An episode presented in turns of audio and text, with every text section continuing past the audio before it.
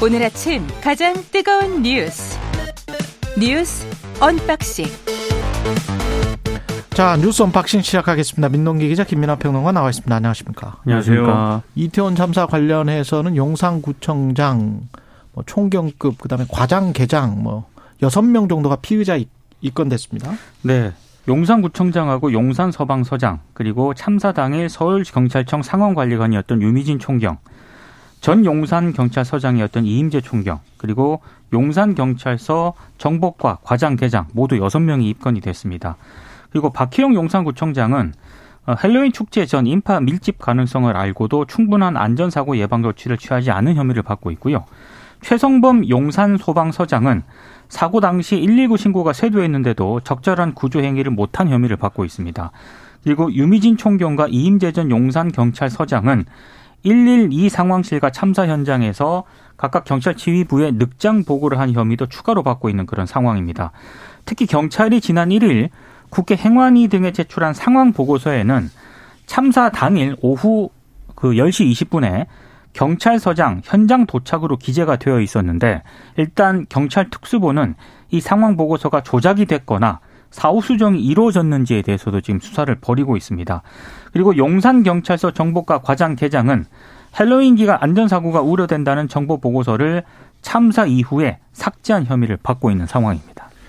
그러니까 일단 이제 특수본이 입건을 한 범위를 보면 어, 경찰 그리고 행정 소방에 걸쳐 있지 않습니까? 그래서 이게 뭐 입건한 게 이제 모든 수사의 결론은 아니니까 예. 이 전방위적으로 이렇게 걸쳐가지고 얼마나 윗선까지 갈 수 있느냐, 얼마나 명백하게 명, 명백하게 드러난 책임에 대해서 그러니까 사전에 준비를 못했고 대비를 못했고 제대로 된 계획을 세우지 않은 것들에 대해서 주로 나오는 거는 대비나 뭐 이쪽은 아니에요. 대응이죠, 대응. 예. 그러니까 이게 위로 올라가면은 이제 어느 방향으로 갈 것이냐를 이제 지켜봐야 되는데 그 거기서 그치면 안 되는 거죠. 지금 음. 최영 기자님 말씀하신 것처럼 그 당시에 뭐 예를 들면은 신고를 받고 어떻게 행동했느냐라는 등의 이런 차원에만 머무르면 안 되는 것이고 왜 대비가 제대로 안 되느냐까지 이제 가야 되는 거죠. 그래서 어제도 말씀드렸듯이 의심스러운 게 지금 용산서의 정보 과장, 정보 계장인 보고서 원본을 삭제하라고 하고 이거에 대해서 회의를 하고 뭐 이러지 않습니까?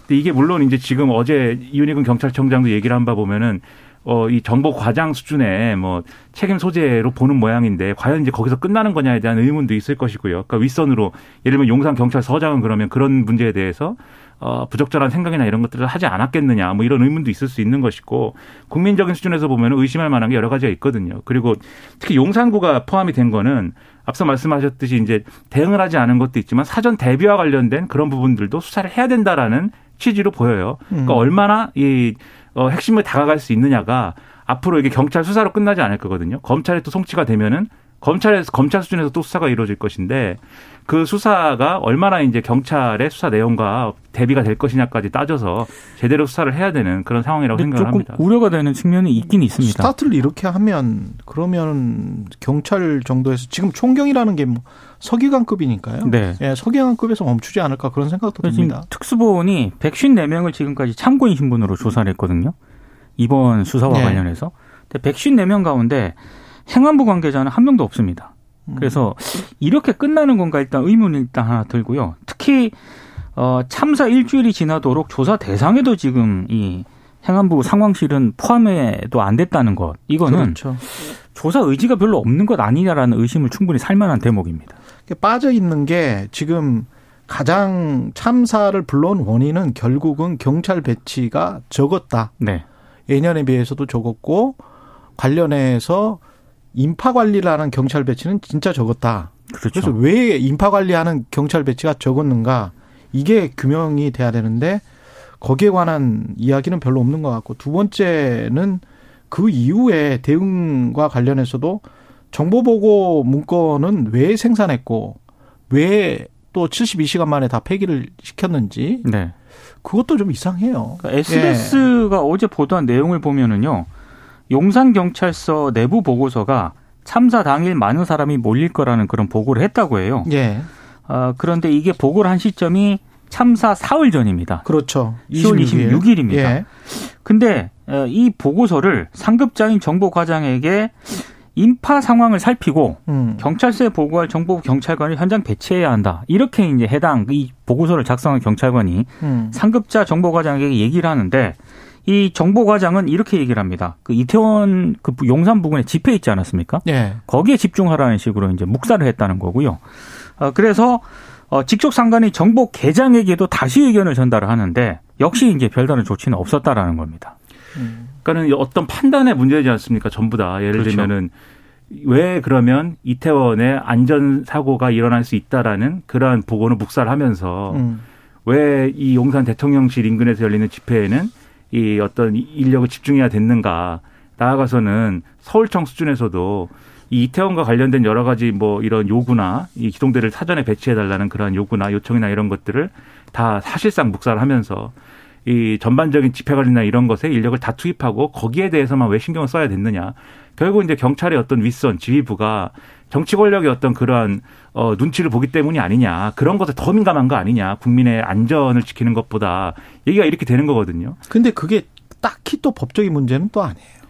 그렇죠. 그런 그렇죠. 선택을 했다는 것만 네. 가지고 법적인 문제 삼을 수는 없는 없는 부분이 있기 때문에 뭐한 거죠. 이게 직권 남용이나 직무유기나 아니면 염화 시중인가 뭐 이런 것들이 음. 아주 모호한 부조리인데 이 모호한 부조리에 관해서는 정치적인 책임을 물을 수밖에 없는 상황인 것 같긴 합니다. 네. 그렇죠. 예. 막정 안 되면 정치적 책임을 묻는 것으로 대응해야 되는 것이고 음. 그 전에 이제 지금 이제 이 특수본이 이제 어, 적용하고 있는 혐의들은 일선 경찰들에 대해서는 용산서 차원까지는 업무상 과실치사상이나 일부에 대해서는 지금 정보과장 뭐 등등에 대해서 뭐 직권남용 그리고 일부 직무유기 이런 거를 걸고 있는데 그 혐의도 사실 재판에 가서 뭐 규명이 될 것이냐는 이건 알 수 없는 거거든요. 지금 상황에서는 그렇죠. 그만큼 특수본이 얼마나 제대로 수사를 하느냐가 중요한데 이 지금 말씀들 하신 것처럼 지금 이 수준에서 만약에 정리가 되는 거 되는 과정이다라고 하면은 음. 그거는 국민적인 어떤 여러 가지 비판이라든가 의문 이런 것으로부터 벗어날 수 없는 것이고 더 큰 화를 불러올 거거든요. 그러니까 제대로 수사를 해야 된다는 얘기입니다. 이게 보면은 윤석열 대통령이 어제 관련해서 회의를 하면서 왜 4시간 동안 쳐다만 봤냐라고 하면서 경찰을 강하게 질타를 했고 어제 행안위에서 집권 여당 쪽에서도 경찰을 질타하는 목소리가 굉장히 셌잖아요. 그래서 이제 네. 어, 이번 특수본이 지금까지 수사한 내용이라든가 이런 걸 보면은 대통령의 어제 발언과 이제 연관이 되면서 음. 경찰 쪽 책임 쪽으로 이제 선을 긋고 있는 것 아니냐 이런 의혹을 좀 샀고 있거든요. 말씀하신 것처럼 어제 윤석열 대통령이 용산 대통령실에서 국가안전 시스템 점검 회의를 주재를 했는데 어, 이번 참사를 사전에 막지 못한 경찰 쪽 책임을 굉장히 구체적으로 시간대별, 업무별로 하나하나 지적하면서 성토를 했습니다. 어, 질책이 거의 전적으로 경찰에 집중이 됐기 때문에 이번 참사의 책임을 물어서 상당히 좀 경찰 수뇌부 문책 정도에 좀 그치려고 있는 것 아니냐라는 그런 좀 비판이 좀 제기가 되고 있고요. 어, 그러면서 당장 참사 책임을 지고 물러나야 할 주무부처인 이상민 행안부 장관에게 국가 재난 대응 시스템 개선 업무를 맡기려는 그런 분위기가 있는데 음. 이것도 좀 부적절하다라는 그런 지적도 나오고 있습니다. 실제로 이상민 행안부 장관에 대한 언급은 윤석열 대통령 어제 따로 안 했거든요. 그러니까 이런저런 논란이 좀 제기가 될 수밖에 없는 대목입니다. 그 질책을 할 때 또 이상민 장관도 참여했죠. 참여했습니다. 예, 그 회의 자리에. 네. 근데 이상민 장관에 관한 언급이 없었고 그리고 국회 행안위에서는 이상민 장관의 거치 관련해서 야당 쪽은 행안위에서 행안부 장관의 거취를 많이 물어봤지만 주로 이제 집권 여당 쪽에서는 경찰에게 호통치는 그런 경우가 많았고요. 그러니까 경찰에게 상당히 좀 거센 이게 방송에서 이런 소개를 해도 되는 체포 체포하라고 그렇습니다. 예. 일단은 뭐 그 국민의힘 의원들 같은 경우에는 굉장히 격한 어떤 그런 어조로 얘기를 하긴 했었는데 당장 체포하라. 뭐. 장재원 의원이 한 얘기인데 예. 장재원 의원이 장재원 의원실에서 이제 소위 말하는 PPT까지 만들어 왔어요. 그래서 용산 경찰서장에 대해서 앞서 말씀드린 이제 정보 과장, 정보 계장들이 이제 보고서 삭제하라고 지시한 거에 대해서 그 실질적인 책임이 용산 서장한테 있는 거 아니냐 이렇게 물어본 거고 윤희근 청장은 그렇지 않다. 그것은 정보 과장 선에서 선, 선에서 이루어진 일로 알고 있다. 이렇게 답을 한 겁니다. 그리고 여기에 더해가지고 어, 이 당시에 용산 서장이 예를 들면 이태원 파출소 옥상에서 그냥 현장을 지켜봤다든지 그리고 CCTV 찍힌 걸 볼 때 굉장히 여유롭게 이제 이태원 파출소로 가는 그런 모습이 찍혔달지 이런 걸 볼 때 이 긴급 체포해야 된다 뭐 이런 주장도 한 거예요. 근데 지금 말씀하셨듯이 이런 흐름을 볼 때 어, 이 경찰, 그 중에서도 이제 용산 서장 차원, 그러니까 용산 서 차원까지 책임을 묻겠다는 거 아니냐, 뭐 이런 해석들이 또 나오고 있는 거죠. 그렇죠. 정치권에서 얘기하면 당연히 여러 가지 해석이 나올 수밖에 없기 때문에.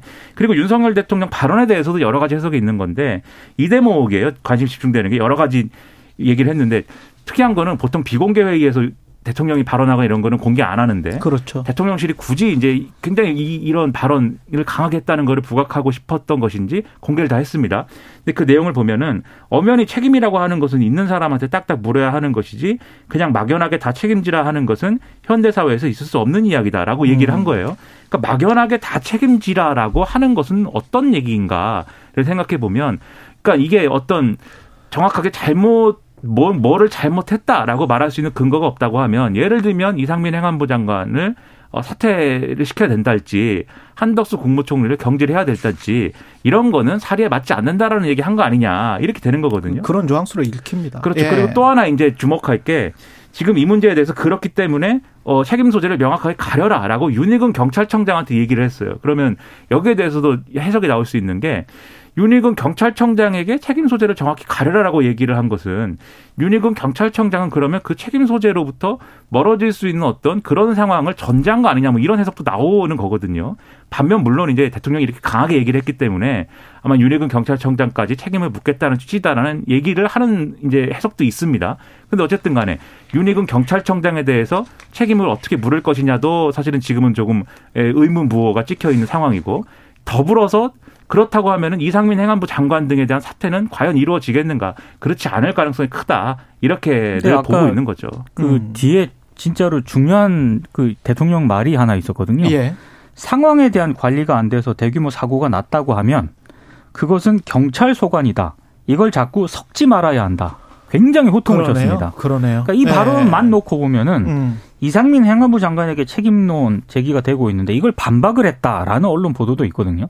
사실상 그렇게 볼 수 있겠습니다. 네. 맥락상 마라. 그렇게 해석이 가능한 대목입니다. 예. 그렇게 해석할 수 있고 그리고 이제 이 자리에서 사실은 소방에 대해서도 얘기를 했어요. 윤석열 대통령이. 근데 소방은 어쨌든 119 구조대나 이런 거는 사고가 터지면 그 다음에 이제 가는 거니까 사전 관리의 책임은 경찰에 있다라는 걸 이제 반복해서 이제 거론하고 그 맥락 속에서 나오는 얘기들이거든요. 결국 경찰의 책임, 그 중에서도 용산서의 책임, 이거 이 방향으로 가는 게 아닐까 이런 얘기들이 나오고 있습니다. 그리고 한동훈 장관이 애결에 출석했는데 또 애결이가 파행이 됐습니다. 한동훈 장관이 황운하 더불어민주당 의원에 대해서 직업적 음모론자라고 이제 발언을 했습니다. 어제 이제 예결위 종합정책 질의에서 조수진 국민의힘 의원이 질문을 합니다. 예.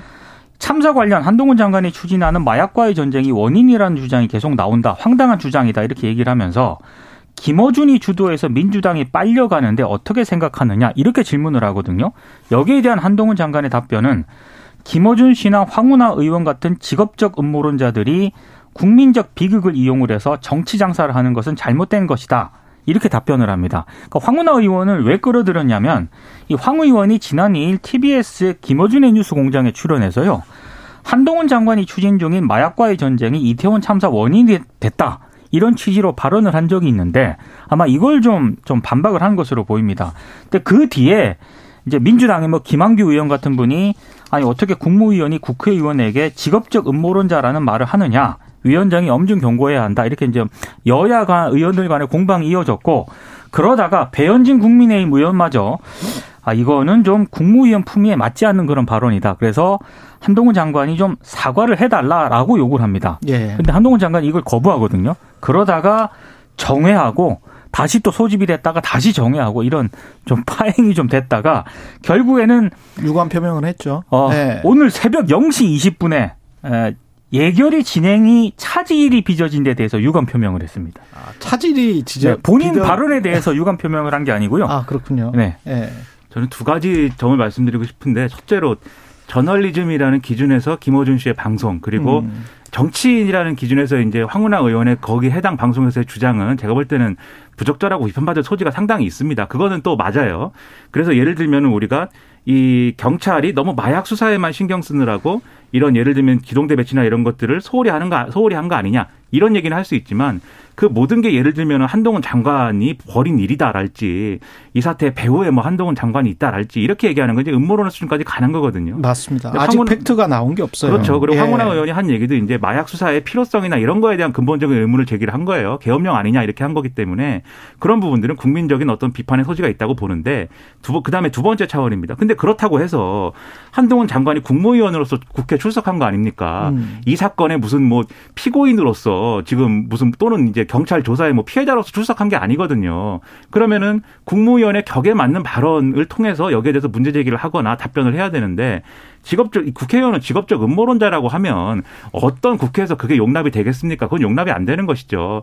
그 여기에 대해서는 다행히 뭐 유감 표명을 했으니까 다행인데 한동훈 장관의 그 특유의 어법이 있어요. 내가 피해를 당했기 때문에, 내가 음해를 당했기 때문에 나는 이렇게 얘기할 수 있다. 얼마든지 이렇게 얘기할 수 있다. 이런 태도인데 그거는 그거는 어떤 사인 간의 어떤 대화나 또는 법정 어떤 경찰 조사에서나 통용되는 논리지 국회에서 장관과 국회의원 사이에 통용되는 논리는 아니거든요. 그것을 유념해서 한동훈 장관이 자신의 직위와 역할에 대해서 좀 자각을 했으면 하는 그런 바람이고요. 법무부 장관이면 공정하고 어, 그 객관적으로 사안을 봐야 되고 선택적 비판을 하는 것 같은데 가령 가령 그 음모론이라고 하면 그 바이든 날리면 무슨 뭐 이땡땡 관련해서 MBC가 주도해서 MBC 때문에 MBC가 국익, 국익을 해치기 위해서 정당과 뭐 협잡을 해서 뭐 이런 게 음모론입니다. 똑같이 음모론이에요. 국민의힘 의원들도 네. 그렇게 주장을 했었죠. 그렇죠. 그러니까 네. 거기가 단계가 지금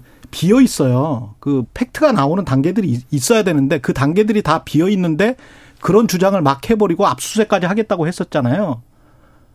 그런 것들이 전형적인 음모론이고 이것도 마찬가지로 그럴 수 있는 어떤 분위기 아까 제가 염화시중이라고 이야기했는데 그럴 수는 있을 그 분위기가 있을 수는 있, 었겠죠 하지만 그게 이게 원인이었기 때문에 이렇게 참사가 일어났다 이뤄졌다 라고 하려면 어떤 문서랄지 뭐 명확한 뭔가가 있어야 돼요. 예. 아직까지는 음모론이고요. 이게 팩트로 주장을 하는 거는 굉장히 좀 위험합니다. 다 마찬가지라고 봅니다, 저는. 그리고 네. 저는 이제 어떤 문제 제기라든가 의혹 제기를 할 수도 있겠지만 어떤 수준에서는 특히 참사와 관련돼서는 국민의힘이건 민주당이건 자기 지지자들이 뭐 유튜브나 이런 데서 국민의힘 마찬가지 엄청난 얘기를 많이 하고 있습니다. 지금 시중에 무슨 뭐 어, 대단한 얘기를 지금 하고 있어요. 근데 이런 거는 자제하자고 같이 얘기할 수 있는 그런 정치여야 된다고 저는 생각을 합니다. 좀 그런 역할을 맡아줬으면 하는 그런 바람입니다. 예, 여기까지 듣겠습니다. 뉴스 언박싱 민동기 기자 김민아 평론가였습니다. 고맙습니다. 고맙습니다. 고맙습니다. KBS 1라디오 최경영의 최강시사 듣고 계신 지금 시각 7시 40분입니다.